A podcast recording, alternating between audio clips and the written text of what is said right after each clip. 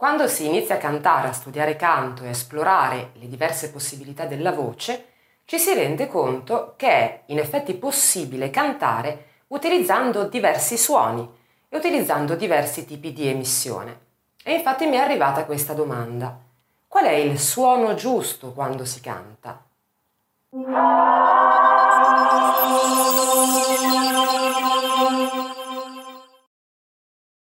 La domanda che mi è arrivata più o meno diceva questo. Quando canto mi rendo conto che posso emettere una stessa nota, una stessa frase in diversi modi, come se avessi addirittura due o tre voci diverse. E questo mi crea confusione, quindi non so quale sia effettivamente il tipo di emissione giusta, quale di queste due o tre voci è quella corretta effettivamente noi abbiamo la possibilità di utilizzare la nostra cassa armonica, quindi i nostri spazi di risonanza, in modo che la nostra voce risulti in, in diversi modi, quindi più leggera, più chiara, più scura, più rotonda, più diretta, più squillante. Sono veramente tantissime le sfumature che possiamo utilizzare con la voce e capisco anche che possa creare, soprattutto in una fase iniziale, questo dei problemi perché eh, ci si rende conto di avere così tante possibilità che diventa poi difficoltoso scegliere quella corretta.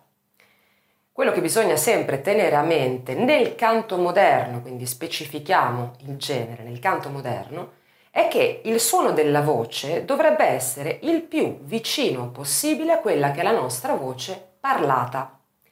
Quindi dovrebbe essere un suono il più naturale possibile, a differenza eh, rispetto al canto lirico, in cui c'è una ricerca di un suono ben preciso, nel canto moderno dovrebbe esserci proprio invece quest'altro tipo di ricerca, cioè questa, questa ricerca di naturalezza nel suono, eh, di mh, mm, semplicità del suono. Quello che tu emetti quando parli dovrebbe essere molto simile, molto vicino a quello che emetti quando canti. Se in effetti noi possiamo utilizzare diverse, diverse risonanze, diversi colori per dare un carattere particolare a una determinata frase, per cui se noi vogliamo arrotondare, inciccionire un suono, eh, creeremo quindi un grande spazio di risonanza e otterremo un, un suono di questo tipo. Ah, se io decido invece che voglio utilizzare un suono vicino alla mia voce parlata, questa stessa nota suonerà così. Ah! E ti rendi conto immediatamente della differenza. Questi sono due piccoli esempi, ma in effetti appunto le possibilità sono veramente numerosissime.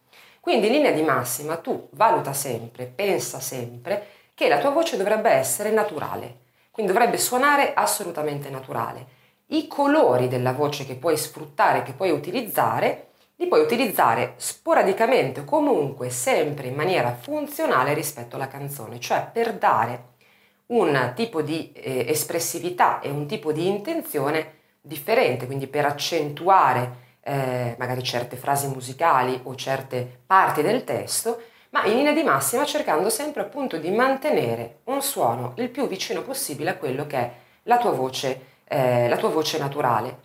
Tradotto, visto che eh, quando si inizia a cantare la prima cosa che si fa è imparare a collocare il suono in maschera, quindi a collocarlo nella parte frontale del viso, è esattamente quello il tipo di suono, perché è quello appunto più vicino alla nostra voce parlata.